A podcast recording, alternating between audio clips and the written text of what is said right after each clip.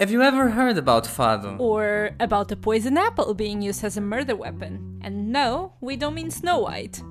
Or maybe you want to discover Zaida, a long lost relative of Queen Elizabeth II? Or perhaps some diet tips directly from the 11th century? Fancy a glass of wine and some history? Come and join us on Cork Out History wherever you listen to your podcasts.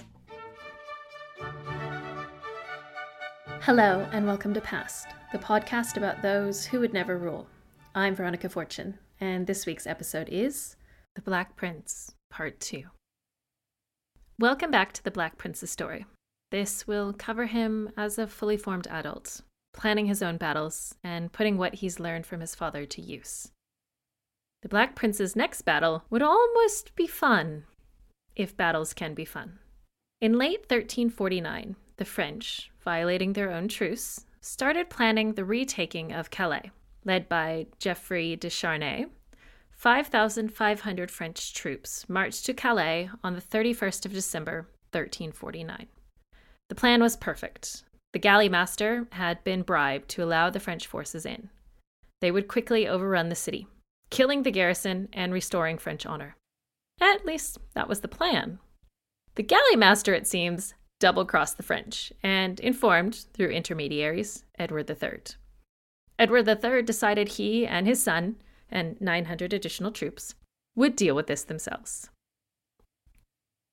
Telling the galley master to take the bribe and allow the French in, they arrived in secret days before the planned attack. Edward III, the Black Prince, and their lieutenants secreted themselves near the gate that the French were to enter through. The fighting was fierce and brutal. At one point, the king and a few companions raced out of the castle, fighting off French soldiers, only to be cut off from return. The Black Prince quickly came to his father's aid, protecting him from capture or death. The English were victorious and took many prisoners. Edward III was unusually cruel to his highest ranked prisoner. De Charnay was mocked publicly for a lack of chivalry in attacking the city while under truce. De Charnay would remain a hostage for the next year. His release was delayed by a change in French leadership. In August of 1350, Philip the Fortunate died at 57.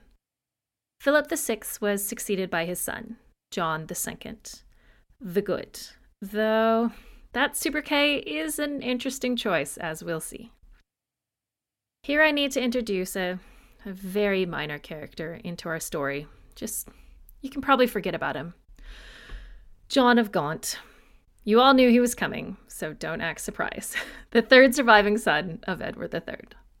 In August of 1350, he was 10 years old and about to join the person he near worshipped on a sea adventure. I do think it's funny to think of one of the greatest military and political men of his day as a 10 year old boy joining his big brother on a naval campaign. He will be getting three episodes of his own, so you'll hear more about him soon. The Black Prince and John would be on a ship together in an armada with their father. The King of Castile had formed an alliance with France, and their combined Castilian Genoese fleet had been disrupting English shipping in early 1350. Edward III, not surprisingly, was unimpressed and decided to do something about it. On the 28th of August, 1350, Edward set out with 50 ships and the requisite men. A day later, they engaged with the 47 ship Spanish fleet. It was a rout. The English took at least 14 ships, and possibly as many as 26. There were multiple Spanish ships sunk, but only two English ships were sunk. In an unfortunate moment, though, one of those ships was the one containing the Black Prince and his brother. Luckily for them, their cousin, Henry of Lancaster, saw their ship floundering against the Spanish ship they were grappling and came to their rescue, attacking the same ship from the opposite side. The Spanish ship was taken, and the Black Prince, his brother, and their men rushed onto the Spanish ship right before theirs sank. A year later, Henry of Lancaster would be made the second Duke in England, as the first Duke of Lancaster. The Black Death was in remission in 1350. Many pandemics followed this pattern of waxing and waning, and when travel was slower, it took longer for these outbreaks to come back. The plague, as it's also known, arrived in England in 1348, likely carried back by troops from Edward III and the Black Prince's campaign. It would have reached England at some point, regardless of troop movements. There was bustling trade between England and the continent, after all. I'll be doing a special episode about the plague because it really is a subject unto itself. I don't want to focus on it too much in this episode, but I need to give it a moment. It's here, impacting populations, killing members of society, regardless of age, social class, or wealth, and devastating all it touches. It will even kill one of the Black Prince's sisters, Joan, who was only 14. She had ignored warnings to avoid a plague town on her journey to Castile. In England, estimates vary, but between 30 and 60% of the population had died. Think of how big of an impact the current pandemic is having, and its mortality rate is minuscule compared to the plague. Much like now, employees had a lot more power than they'd had previously. They could demand higher wages, and many would leave their land to look for better paid work. There were legislative attempts to stop this, putting caps on wages and trying to force peasant farmers to stay on their land. For the Black Prince, this would not only hurt personally, but also financially. Money is always something kings and princes need to worry about. They need to appear generous while also maintaining reserves to hire troops or pay for arms. The Black Prince had taken over most of his own finances, so he needed to be aware of where his money was going. In the years following the outbreak, his rent receipts were down as much as 95%, and he personally forgave the rents of his tenants who would leave his properties otherwise. He asked his agents to deal fairly with tenants in cases of disputed payments. As Earl of Cheshire, he was in charge of governing the region, not just receiving rents. In the summer of 1353, the citizens of this county expressed their frustration with his chosen representatives by killing one of his bailiffs who was on official business. To bring order back to this area, the Black Prince visited in person with multiple officers in June of that year. For protection, he brought his cousin, Henry of Lancaster, and Henry's retinue. Two senior earls were positioned within a short ride. In his meeting with county leadership, he agreed to extend some of their privileges, while they agreed to pay a fine of £3,300 over the next four years. Money was an ongoing issue for the Black Prince. Even when he earned a lot from his chevauchés and hostages, he spent a lot on campaigns and gifts.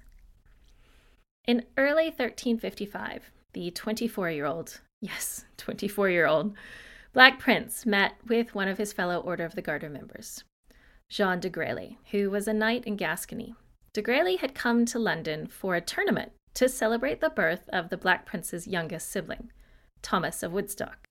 In addition to getting his melee and joust on, de Grailly wanted to speak with Edward III and the Black Prince with regard to Gascony. De Grailly and the other Gascon nobles were struggling with the Count of Armagnac, John. The Count of Armagnac was the governor of Languedoc, a province on the east side of Gascony. With John II's consent, he had been invading and capturing Gascon cities and trying to win Gascon nobles to the French cause. De Grailly suggested to Edward III that he send one of his sons to govern Gascony. It's obvious which son he was suggesting. Of Edward's sons, only the Black Prince was old enough and experienced enough. While Edward III had faith in his son, he did consider sending a more experienced leader.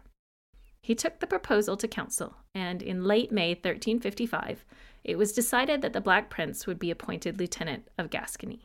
This was part of Edward III's broader plan of restarting war with France. Edward III and the young French king, John II, had been attempting to negotiate a new treaty. While his subjects in England may have taken Edward III's claims to the French throne seriously, history shows it was often a bit of political expediency he was willing to sign it away if it would get him something good that he didn't have to fight for. In this case, he was willing to trade it for Aquitaine, not just Gascony, and the right to hold it as an independent duchy, not as a vassal to the French crown. King John II would probably regret turning this offer down in the next few years. Since treaty negotiations had stalled and the earlier truce had expired, Edward III decided it was time to send his son back to the continent. On the 10th of July, 1355, the Black Prince was fully invested as the Lieutenant of Gascony.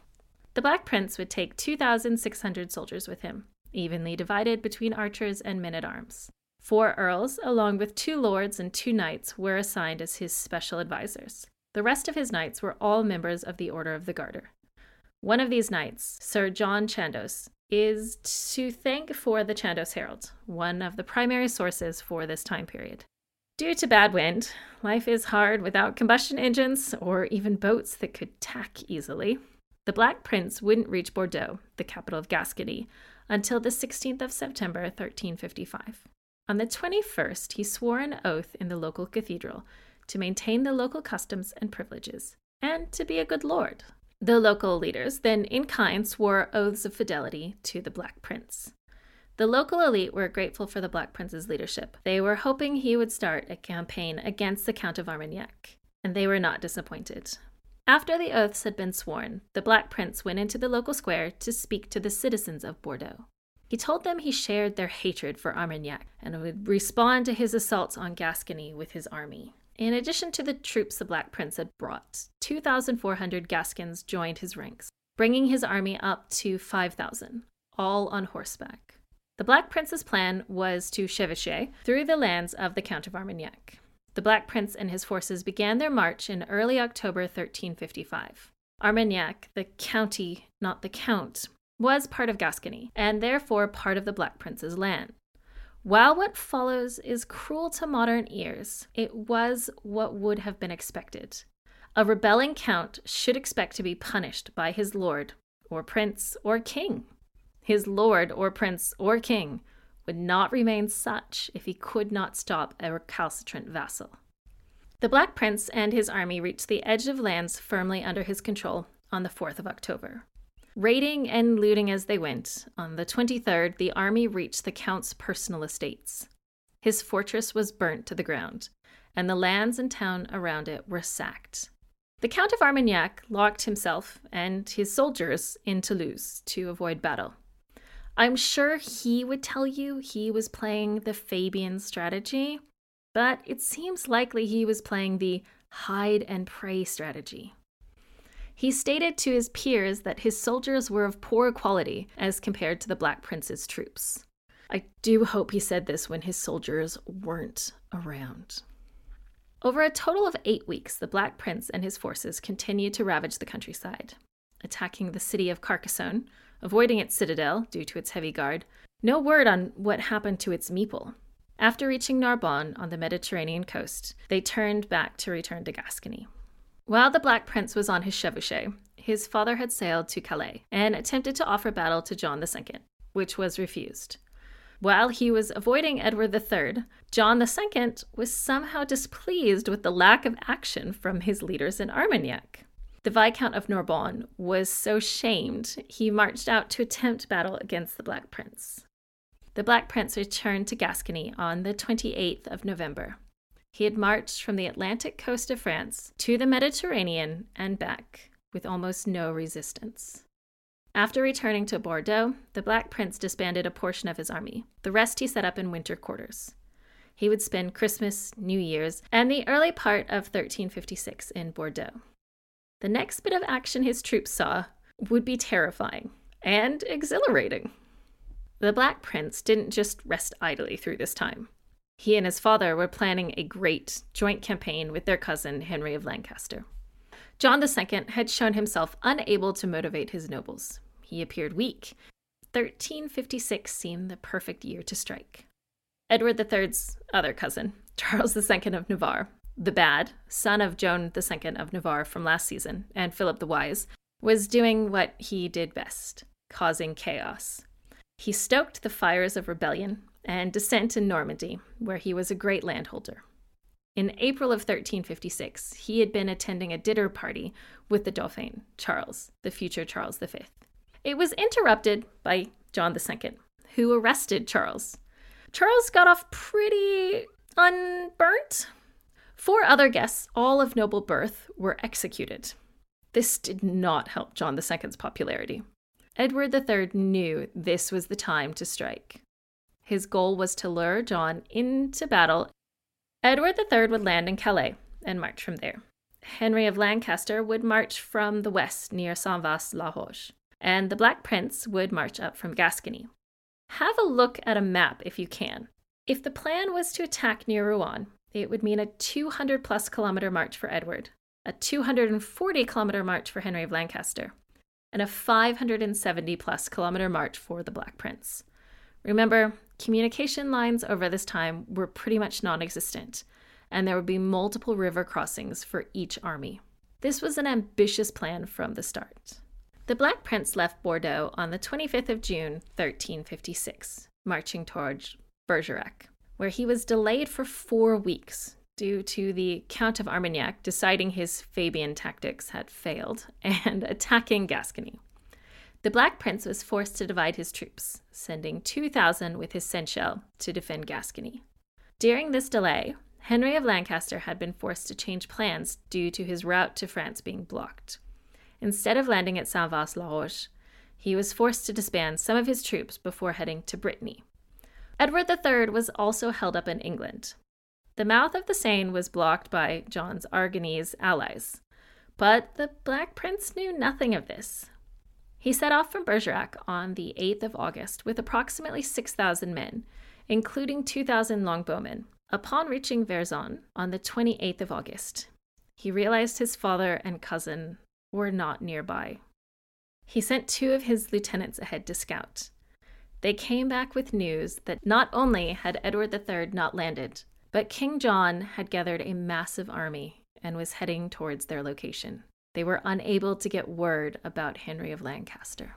Now, when I say King John II had gathered a massive army, I'm not understating it. When combining his forces with the Count of Poitiers, who was joining him from the east, he would have at least 14,000 men, including all four of his sons and 350 of his nobles. Edward III was aware of what was happening on the continent and was desperate to get to his son. It's one thing to stick your son on the front line when you're there, and he's 16. It's a completely different thing to leave him outnumbered in enemy territory, right? Sadly for him, the Aragonese fleet appeared in Kent right at this moment. He had managed to send an order to Henry of Lancaster to leave Brittany and go assist the Black Prince. At the moment, the Black Prince realized something was wrong and turned around for Gascony. John II's troops were only 153 kilometers to his north, and the Count of Poitiers was 105 kilometers to the east. Henry of Lancaster was 435 kilometers to the west, and the Black Prince had 450 kilometers to march before he'd reach the safety of Gascony. Hoping his cousin could reach him in time, he began marching west quickly. Henry of Lancaster had saved his life once at the Battle of Winchelsea. Perhaps he would be able to do so again. He was known for his speed on campaign. The Black Prince reached Tulle on the Loire River on the 7th of September. Henry of Lancaster was only 112 kilometers away from him at this point. Lancaster had covered more than 200 kilometers in only four days. For reference, it took the Black Prince nine days to cover approximately 120 kilometers, and he wasn't traveling slowly. 13 kilometers per day is a very reasonable rate for troops who had been traveling for over a month. The Black Prince and his army crossed the Loire, don't want to be stuck on the wrong side of the river, hoping to meet with Henry downstream. However, the weather did not play nice. After weeks of sun and mild weather, it rained for three days straight, filling the Loire and blocking Henry of Lancaster's crossing options.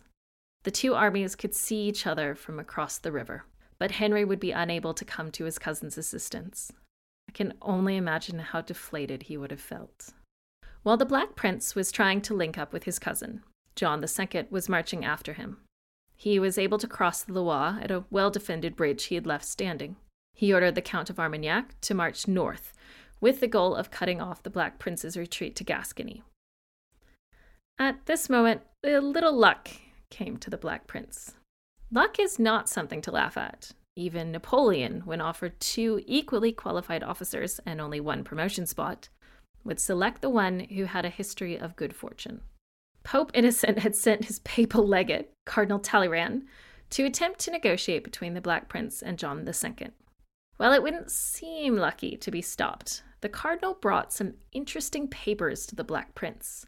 These letters were from his father, written on the 4th of August, authorizing the Black Prince to negotiate on Edward III's behalf. It was the clearest sign that he was on his own. How was this lucky? Because the Black Prince, it turns out, was really good at fighting when outnumbered and having nothing to lose. Negotiations were delayed, and the Black Prince continued to march south. He found out his retreat was blocked. On the 18th of September, just outside of Poitiers, he selected the location for battle. Cardinal Talleyrand made one more appearance to attempt negotiations for a truce. King John, confident of winning, demanded the English give up all their gains and release their French prisoners without ransom. He also requested a seven year truce. The Black Prince, seeing that this was the time to throw out random wishes, asked for one of the king's daughters in marriage, those hostages who live with their captors, and a huge dowry. No one was accepting of any terms. In shocking news for both the Black Prince and Talleyrand, some of the cardinal's retinue joined the French side. Very uncool, guys. The next morning, the 19th of September, 1356, the English started the day by feigning a retreat, provoking the French to battle. The English were on higher ground, much like Cressy, with trees to the right flank and rear. The Black Prince had set his archers up in a protected position on the left of the field. There were three French charges. While the English were able to fight these off, each French attack was a different division. The French were losing men, but still had plenty in reserve. Before the fourth attack, John II's sons, at least three of them, possibly all four, left the field. The fourth did come back, though. The French oriflamme was displayed. This flag indicates that no quarter is to be given, so a surrendering fighter will be killed. One of the Black Prince's injured lieutenants led a flanking maneuver while the main host advanced upon the French.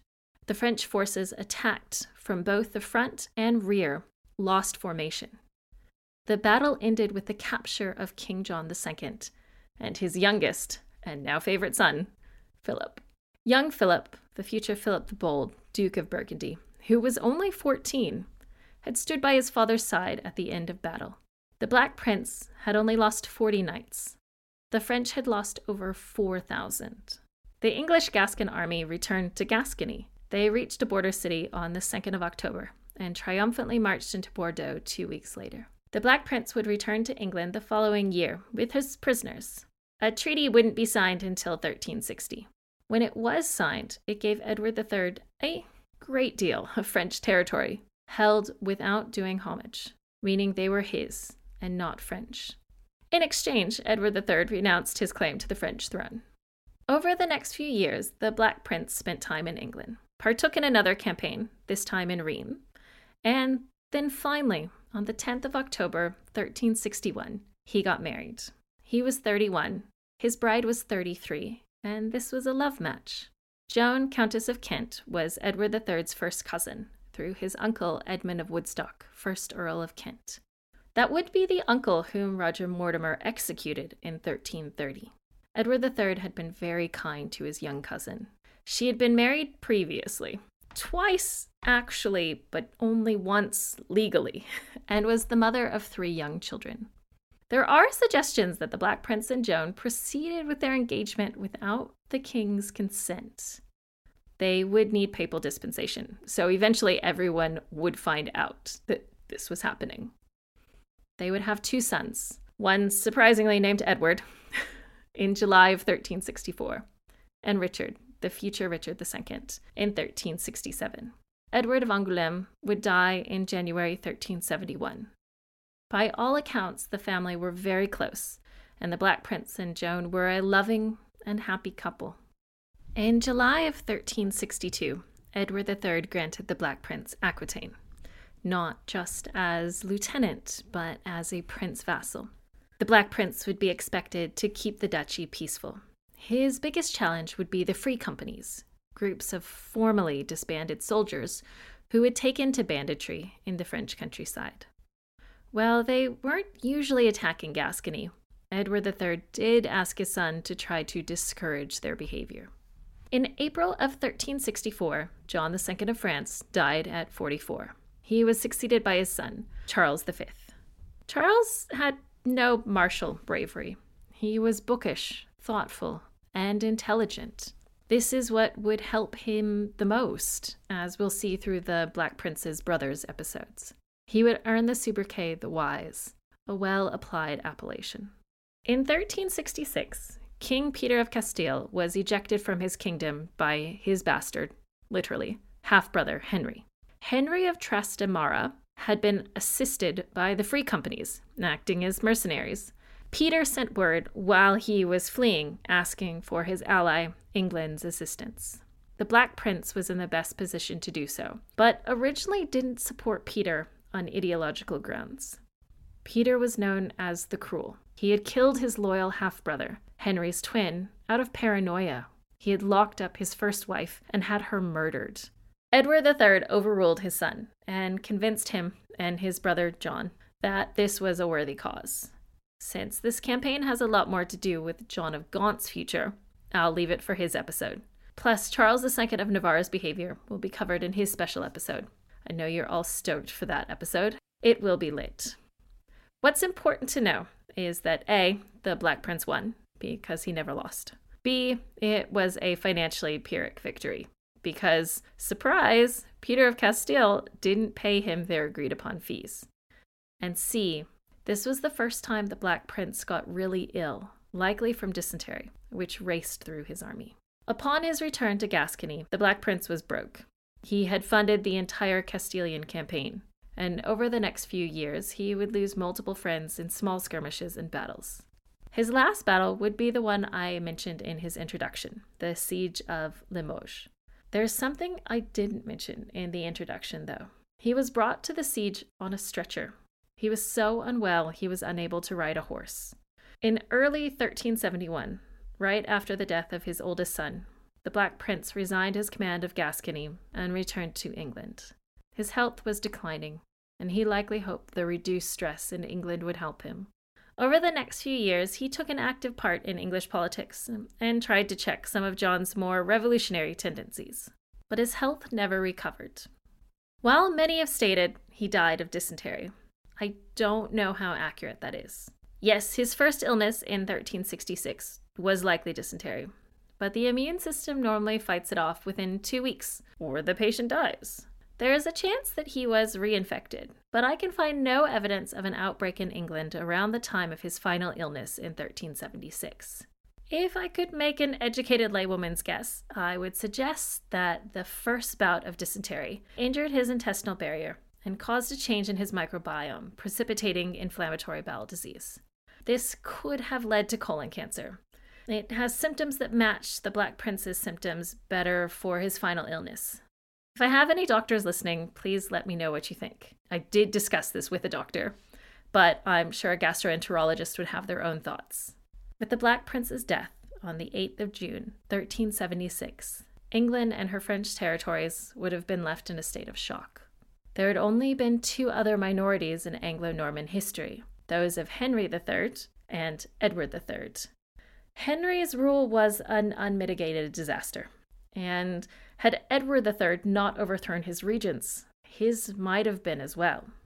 I'll be covering the Black Prince's son's reign throughout his brother's episodes, but it took a bit more after Henry III's than Edward III's. The Black Prince wasn't a perfect leader or person. To modern eyes, he would seem brutal in his military strategies. But in his time, he was considered a great leader. Capturing the French king was one of the high points of the Hundred Years' War. Only Henry V's victory at Agincourt would ever compare. Would the Black Prince have been a better king than the person who took his place? Yes, hands down. An experienced 46 year old, brilliant military leader is so much better than a 10 year old boy led by a council with some uncle issues.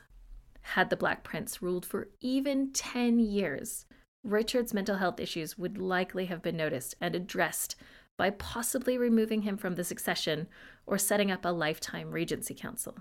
Had the Black Prince ruled for 15 years, dying at near the same age as his father, he would have been powerful enough to make the decision of who should rule after him. He is likely the best king England never had. I have a long list of heir apparents who died before the monarch, and there are only three I rate as highly as Edward the Black Prince, in being not just a better option than the king who replaced them, but a better option than the king they should have succeeded. For the curious, those would be Germanicus, heir to his uncle Tiberius, and father to Caligula, Henry V, heir to his father in law, Charles VI of France, and Henry Frederick, heir to his father James I and VI. The first two were greater military and political minds than their predecessors or sons. The third was a thoughtful, intelligent young man, dedicated to the religion of England, with the charisma his father and younger brother both lacked. Luckily for you, I don't just do episodes on competent past. That would be a really short series. It's hard to imagine the pain that was felt in England and France when the Black Prince died. Even those he fought mourned him. Next week, I will be discussing the forgotten second surviving son of Edward III. Yeah, it's not John of Gaunt, guys. It's Lionel of Antwerp. In this episode, I will also include discussion on Edward III's will and how this would impact the War of the Roses and Richard II's decisions on who his heir should be. Please join me for that. Thank you for listening to Passed. I can be found on Twitter, Facebook, and Instagram at PassedPod. That's P A S S E D P O D. Please feel free to email me at passedpod at gmail.com. I have a Patreon that can be found at patreon.com forward slash passedpod.